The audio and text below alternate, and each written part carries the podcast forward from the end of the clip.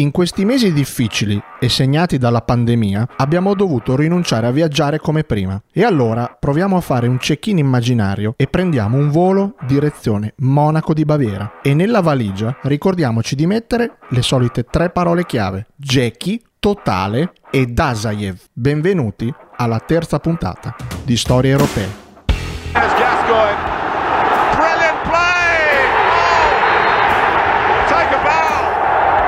La con Platini. Ahí Ferdaño Torres intenta e.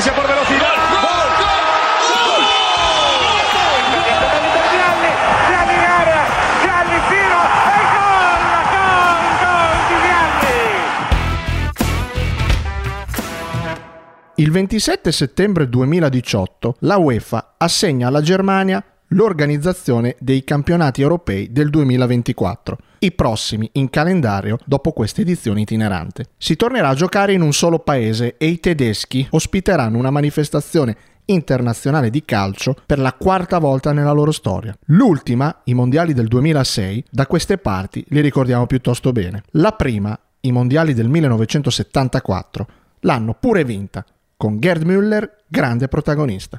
Nel mezzo c'è un campionato europeo che arriva in un anno denso per lo sport. In inverno le Olimpiadi invernali a Calgary, a fine estate quelle a Seoul, in Formula 1 un pilota brasiliano niente male, che si chiama Ayrton Senna, vince il primo dei tre mondiali della sua carriera e Sergei Bubka salta con l'asta a oltre 6 metri di altezza. Ma noi blocchiamo l'asticella al mese di giugno, Euro 88, l'ottava edizione del campionato europeo per nazioni. L'europeo del 1988 arriva due anni dopo la mano di Dios e due anni prima degli occhi sgranati di Schillaci. In Messico nel 1986 l'Argentina aveva battuto proprio la Germania in finale con Maradona che diventa il nemico giurato degli inglesi e tiene su una nazionale per la verità non trascendentale. Nel 1990 i mondiali si terranno in Italia e c'è già grande fermento. La nazionale azzurra deve ben figurare in vista della grande kermesse casalinga e il più importante rinnovamento è il cambio in panchina. Dopo un ciclo iniziato ai mondiali del 78, proseguito col trionfo in Spagna nell'82 e concluso con l'eliminazione agli ottavi da quelli di quattro anni dopo, Berzot lascia ed è già pronto il suo sostituto, nel segno della continuità. È Azeglio Vicini, romagnolo di Cesena, che è nel giro della nazionale già dal 1975, quando allenava l'Under 23. Gli azzurri si qualificano all'Europeo vincendo il proprio girone con Portogallo, Malta, Svizzera e Svezia, perdendo solo una partita con gli svedesi, sempre loro. Vicini a inizio 88 mette già le mani avanti sui numerosi impegni in vista di un biennio che porterà a quei mondiali così sentiti. Ho già parlato con Matarrese delle mie esigenze. Ho una squadra giovane e ho bisogno di farla giocare una decina di volte. Se non c'è spazio nel calendario, bisogna trovarlo. Discorsi tali e quali all'epoca odierna, eppure a quel tempo si giocava molto meno di oggi. In effetti, la squadra è giovane. Per esempio, Paolo Maldini, che a fine giugno compierà 20 anni e spera di festeggiare con la Coppa, è il più giovane dei 160 giocatori convocati per la rassegna. Ma nel gruppo c'è anche Alessandro Altobelli. Ha 33 anni e quelle in Germania saranno le sue ultime partite in azzurro. Otto stadi, anche qui a ospitare gli incontri. Si gioca a Francoforte, ad Hannover, a Monaco di Baviera, a Colonia, a Düsseldorf, non a Berlino. Dettaglio tutt'altro che secondario. La Germania è ancora divisa in due e gli europei si giocano nella parte ovest. C'è anche Amburgo, 2 milioni di abitanti, l'estremo opposto dei 300.000 abitanti di una cittadina della Ruhr, Gelsenkirchen. L'accostamento è presto fatto, è la città dello Schalke 04, che oggi non se la passa per niente bene, ma gioca nell'avveniristica Veltins Arena, inaugurata nel 2004. All'epoca la casa dello Schalke è il Park Stadion, 70.000 posti, fatto costruire nel 1973 in vista dei mondiali tedeschi. Verrà utilizzato dal club fino al 19 maggio 2001, quando si gioca l'ultima giornata di Bundesliga e lo Schalke perde il titolo nei minuti di recupero. Anche il business inizia a farla da padrone. Il giro d'affari di Euro 88 tra diritti TV, pubblicità e commercializzazione del marchio è di circa 30 miliardi di lire, 42 milioni di marchi. Non male per l'epoca e negli anni a venire la torta lieviterà sempre di più. La formula è quella andata in scena per la prima volta nel 1984, ossia due gironi da quattro e le prime due classificate di ogni raggruppamento che si incrociano in semifinale. C'è un'assenza pesantissima, è quella dei campioni d'Europa in carica della Francia, che quattro anni prima, in casa, hanno vinto il loro primo trofeo di sempre, con Platini nelle vesti di trascinatore. Anche ai mondiali avevano avuto discreti risultati. Avevano eliminato gli azzurri in Messico agli ottavi e si erano fermati in semifinale, così come nell'82, buttati fuori da entrambe le volte dai tedeschi. I francesi, nel girone di qualificazione, arrivano terzi, dietro anche alla Germania Est. La Germania Ovest, invece, padrona di casa e ancora affidata a Beckenbauer, finisce nel gruppo A con l'Italia e insieme a Spagna e Danimarca. Nel girone B ci sono l'Unione Sovietica, l'Olanda, di cui parliamo a parte, e un incrocio del tutto particolare. L'Inghilterra se la deve vedere con l'Irlanda, intesa come EIRE, alla prima partecipazione a una manifestazione internazionale tra europei e mondiali. E, udite udite, è allenata da un inglese, Jackie, prima parola di oggi, inteso come Jackie Charlton. Il cognome vi dirà ovviamente qualcosa. È il fratello di Bobby, che ha vinto tutto col Manchester United, mentre lui stava di vedetta nel Leeds United, di Donald Revy, quello maledetto, reso celebre dal film con Michael Sheen e dal libro di David Peace.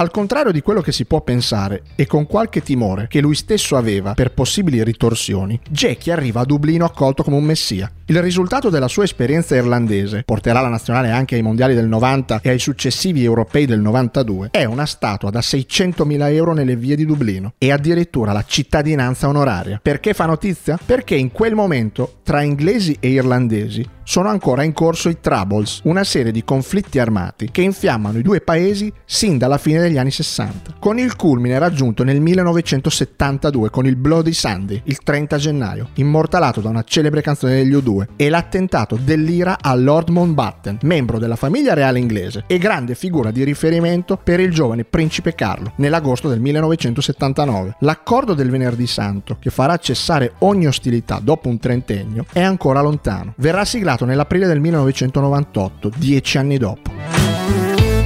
Irlanda e Inghilterra scendono in campo subito, il 12 giugno, a Stoccarda, con 1500 agenti e 700 guardie giurate a garantire la sicurezza, perché siamo ancora in piena epoca hooligans. E qua la scena se la prende Ray Houghton, che fa uno scherzo a chi lo ospita. Gioca infatti nel campionato inglese tra le file del Liverpool, che insieme all'Everton in quegli anni mette la città dei Beatles al centro della mappa calcistica d'oltremanica, in un periodo in cui sul Mersey, tra crisi economica, disoccupazione e violenza, se la passano piuttosto male. Al sesto minuto è lui che esegue una palombella di testa che si infila alle spalle dell'istituzione Peter Shilton e dà all'Irlanda una clamorosa vittoria. Segnare all'esordio gli piace molto, lo farà anche sei anni dopo negli Stati Uniti, ai mondiali, bucando Pagliuca da fuori area e mettendo KO la nazionale di Sacchi, che però poi arriverà in finale. Intanto inizia anche l'europeo di Olanda e Unione Sovietica che si affrontano a Colonia con i sovietici che vincono 1-0. Quelli vestiti di arancione stanno disperatamente cercando di portare a casa il primo trofeo di sempre, dopo essere stati il punto di riferimento di un'autentica rivoluzione. La nostra seconda parola, totale, è intesa come il calcio totale diffuso dall'Ajax negli anni 70 e da una delle nazionali più belle di sempre in quel decennio, l'arancia meccanica che arriverà due volte in finale ai mondiali del 74 e del 78, perdendoli entrambi. Sono allenati da Rinus Michels, proprio colui che era sulla panchina dei lancieri a dare il via a quell'epopea. In squadra ci sono tre giocatori di cui l'Italia ha già iniziato a sentir parlare. Nella stagione 1987-88, quei concetti di calcio totale sono stati traslati sul Milan da Arrigo Sacchi, un altro romagnolo che con Ruud Gullit e Marco Van Basten ha portato i rossoneri a vincere l'undicesimo scudetto della loro storia dopo nove anni di guai, tra cui due retrocessioni in Serie B. Per la verità, Van Basten gioca poco perché è spesso infortunato, ma si ritaglia comunque una parte importante di merito. L'autentico trascinatore è Gullit, leve lunghe, treccine che diventano un cappellino che a San Siro va a ruba, una passione per la musica a tal punto da suonare in un gruppo reggae, una mole fisica impressionante e ovviamente un donnaiolo da competizione. C'è anche Frank Rijkaard, è l'ultimo tassello che il Milan acquisterà quell'estate e come andrà a finire lo sapete già. Quell'anno l'Olanda però con la sua squadra di club il PSV Eindhoven, si è portata a casa la Coppa dei Campioni. Oddio, se Cruyff e compagnia sono rimasti nei libri di storia, quella squadra, allenata da Goose Hiddink, vince il trofeo badando solo a distruggere il gioco degli avversari e trionfando ai rigori con il Benfica, proprio a Stoccarda.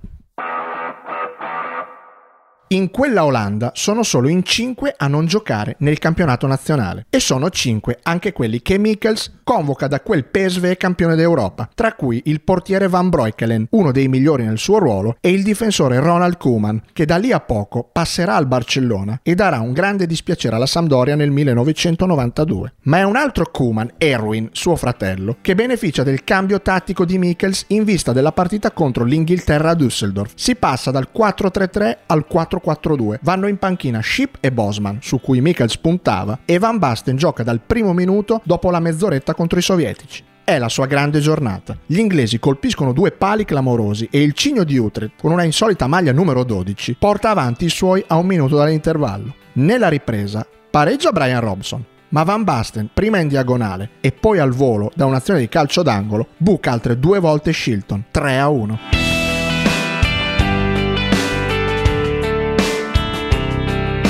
Gli inglesi, dopo 180 minuti, sono già a casa. Michels ammetterà tra i denti: Mi ero sbagliato, ma non è il caso di esaltarsi. Poche ore dopo, ad Hannover, va in scena Irlanda-Unione Sovietica e la gemma che Ronnie Whelan, biondo centrocampista di movimento, che con il Liverpool vincerà 17 trofei, regala dopo 38 minuti, è da cineteca. McCarthy opera una rimessa laterale che è quasi un cross e arriva al limite dell'area, dove Whelan esegue una rovesciata funambolica che si infila alle spalle della terza parola di questa puntata, Dazayev, il portiere russo. Non è l'unica rete d'autore che l'estremo difensore dovrà incassare. A 9 minuti dal termine però i sovietici pareggiano con Protasov e l'Irlanda ci gioca con gli olandesi la qualificazione all'ultima giornata. Vincono loro, rete di Kiev, attaccante che è passato anche da Pisa e Torino, ma la nazionale del Trifoglio può vantare di aver messo insieme tre punti contro gli zero dell'Inghilterra, che perde 3 a 1 anche l'ultima partita con i sovietici.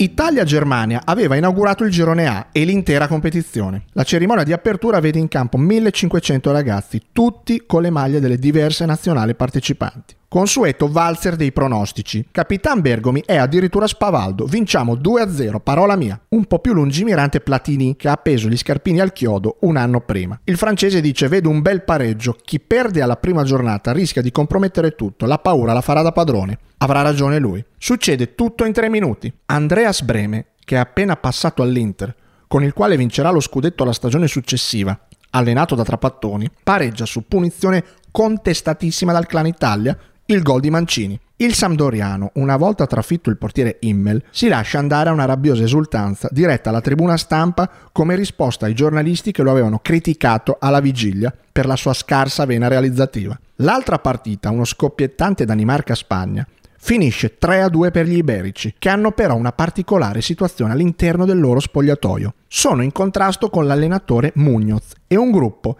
cappeggiato da Gordillo, Butraghegno e Camacho, del Real Madrid e Zubizarreta e Victor del Barcellona, vuole governare le scelte del CT. Interviene anche Roja, il presidente federale, insieme a Mendoza, presidente del Real e capo delegazione della spedizione. Alla vigilia dell'esordio arriva un armistizio, piuttosto bizzarro però. L'allenatore sceglie la formazione, mentre sul campo i giocatori saranno i veri allenatori, decidendo di adottare delle variazioni tattiche se lo ritenessero opportuno la squadra si compatta e Munoz fa il don abbondio della situazione, un vaso di coccio in mezzo a tanti vasi di ferro. Tra l'altro ha già il destino segnato. Luisito Suarez, pezzo pregiato della grande Inter di Herrera, è stato già scelto per sostituirlo dopo l'Europeo. Il 14 giugno a Francoforte, Italia-Spagna è già decisiva. La squadra di vicini deve vincere se non vuole fare le valigie in anticipo. Sugli spalti del Waldstadion, che oggi, ovviamente rinnovata, è ancora la casa dell'Eintracht, ci sono 20.000 italiani. Sono molto numerosi infatti quelli che vivono e lavorano a Francoforte e nei dintorni. Vicini sceglie ancora il tandem Doriano Vialli Mancini e sarà proprio Gianluca, come sentite dalla viva voce di Bruno Pizzol nella nostra sigla, a firmare il successo a un quarto d'ora dalla fine, con un diagonale chirurgico che si infila alle spalle di Zubizzarreta. E All'ultima giornata, Altobelli segnerà il suo ultimo gol in nazionale e De Agostini, difensore della Juventus, il suo terzo, 2-0 alla Danimarca e semifinale in cassaforte.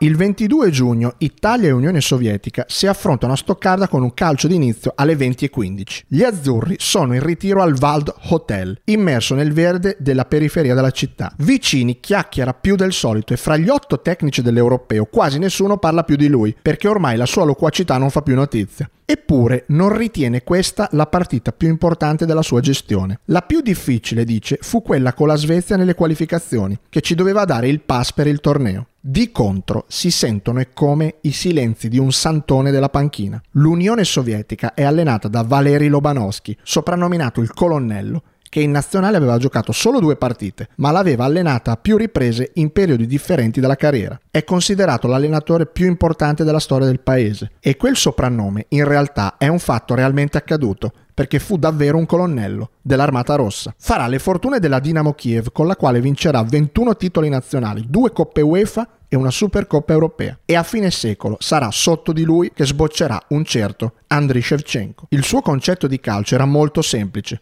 Voglio uomini universali che sappiano fare tutto. A Euro 88 concede solo tre conferenze stampa e nient'altro. Il mio lavoro, dice, non è parlare con i giornalisti. L'Italia ha già affrontato e battuto 4-1 i sovietici in amichevole a gennaio. Fu la prima partita di Bergomi con la fascia da capitano, festeggiata con il sigillo del quarto gol. Nell'Unione giocano tra gli altri anche Zavarov e Mikhailichenko. Il primo sarà oggetto di uno striscione dei milanisti a Torino per protestare contro un caro biglietti. Con le nostre 15.000 lire comprateci Zavarov. Il secondo raggiungerà dopo i mondiali italiani Vialli e Mancini alla Sampdoria, vincendo lo scudetto. Tra gli azzurri invece c'è un timore per nulla velato che finisca ai calci di rigore. Bergo mi dice io non lo tirerei, Zengali ritiene sempre una maledizione e Giannini parla di tradizione sfavorevole. A rileggere oggi quelle parole viene da sorridere. Non sapevano ancora ciò che aspettava l'Italia ai mondiali del 90, 94 e 98, beffata tre volte, sempre dal dischetto. E invece se nel 1968 in semifinale fu una monetina a decidere, come abbiamo raccontato nell'episodio relativo a quello europeo, qua bastano i 90 minuti. All'ora di gioco, nel giro di 180 secondi, la Russia va sul 2-0 con Livtochenko, interditore dai piedi raffinati,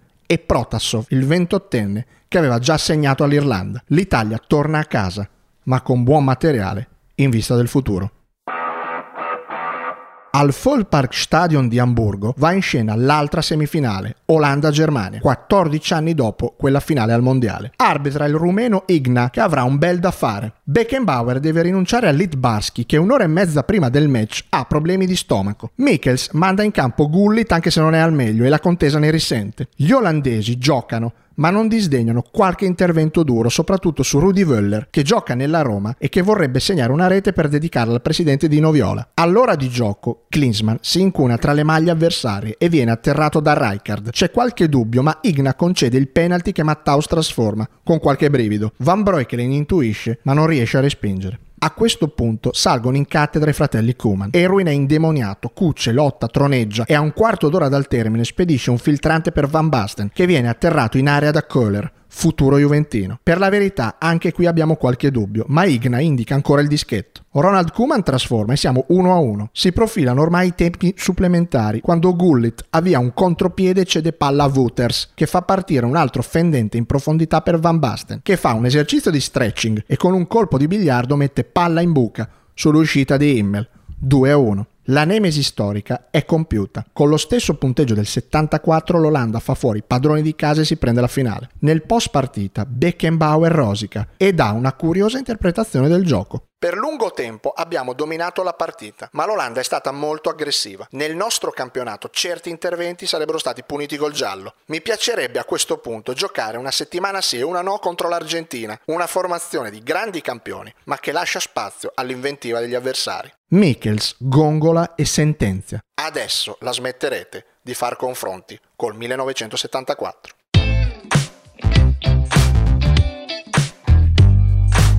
Il 25 giugno alle 15.30 inizia l'ultima partita del torneo. Nessuna delle precedenti è mai finita 0-0. Si è sempre segnato 30 gol sinora e a Monaco sono di fronte Olanda e Unione Sovietica. Non ci sono molti precedenti tra le due compagini, soltanto tre. Due sono amichevoli, disputate entrambe in Olanda. L'altra è vecchia di 13 giorni. Ricordate? Entrambe erano nello stesso girone e si scontrarono alla prima giornata, con vittoria dei sovietici.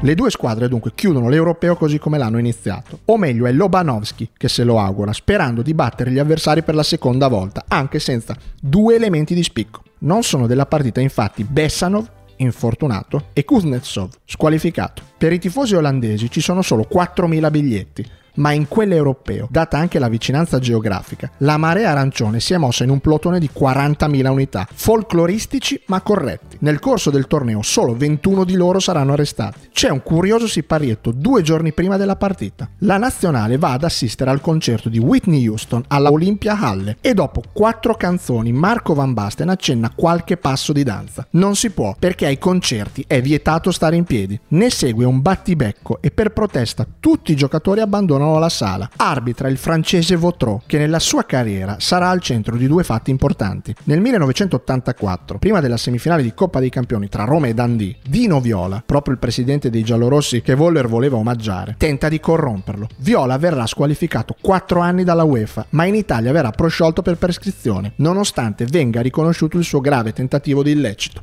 Al mondiale italiano poi arbitrerà Italia-Argentina, semifinale amarissima per gli azzurri, e si dimenticherà di fischiare la fine del primo tempo supplementare, che durerà 7 minuti in più del previsto. Osservato speciale è ancora Gullit che dice: Per noi che giochiamo nel Milan, ogni partita è come fosse una finale europea.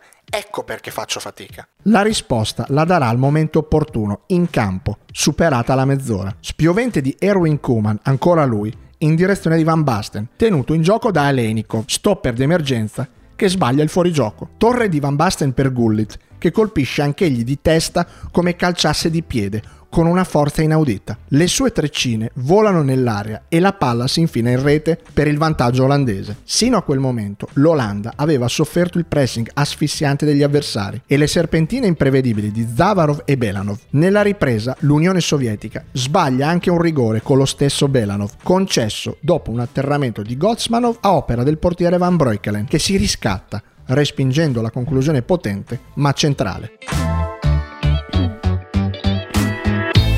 Ma poco prima, all'ottavo minuto di quel secondo tempo, la storia del calcio aveva tracciato un'altra linea di demarcazione. Gli olandesi avevano raddoppiato con Marco Van Basten, che segna una delle prime tre o quattro reti di sempre, rimasta nella memoria collettiva ancora oggi. La descrizione di quell'opera d'arte la lasciamo volentieri all'autore, così come l'ha raccontato lui nel suo libro, dal titolo eloquente Fragile, in cui Van Basten rivela anche i mille tormenti che hanno accompagnato la sua caviglia, causa del suo precoce ritiro dal calcio giocato. Il secondo tempo era iniziato da meno di 10 minuti, quando Arnold Muren fece partire il cross. Arnold era un mancino di indubbio talento, elegante e raffinato, ma quel lancio non fu un granché, anzi, sembrava una palla persa. Tuttavia, doveva essere proprio la mia giornata di grazia. Mentre il cross attraversava l'area, pensai, ok, basta, ora tiro una bomba. Sono troppo stanco per fare qualsiasi altra cosa. Vediamo come va a finire. Il pallone è volato in rete da un'angolazione impossibile superando Dazayev che in quel momento era il portiere più forte del mondo, 2-0. Dopo che il pallone si è insaccato in rete, resto totalmente incredulo. Cristo santo, cosa ho fatto? Me lo si legge in faccia mentre rientro nella mia metà campo. Non riesco a crederci. I miei compagni continuavano a chiedermi ma era impossibile, come hai fatto? Non ne avevo idea. Gianni Brera, su Repubblica, racconta il gol come un destro omicida, sparato al volo da un ragazzo appena uscito di adolescenza, illuminato dalla musa Eupalla. L'Olanda ce l'ha fatta. Per la prima volta nella sua storia mette il suo nome in una competizione internazionale. Quel campo l'Olympia Stadium di Monaco di Baviera, immerso nel verde dell'Olympia Park, è stato insieme il punto più alto e il punto più basso per Van Basten, che con 5 reti viene incoronato anche capocannoniere del torneo. Dopo quella magia inconsapevole, Marco vincerà in Europa e nel mondo anche con il Milan, ma su quello stesso terreno, il 28 maggio 1993, gioca contro il Marsiglia in finale di Champions League, l'ultima partita della sua vita, persa come quella estenuante battaglia contro una caviglia dispettosa, l'unico difensore da cui non è mai riuscito a liberarsi. Storie europee è un podcast originale Radiabo, scritto e interpretato da Stefano Ravaglia, montaggio e sound design di Giacomo Tuoto. Scopri di più sui nostri podcast e programmi su radiabo.it.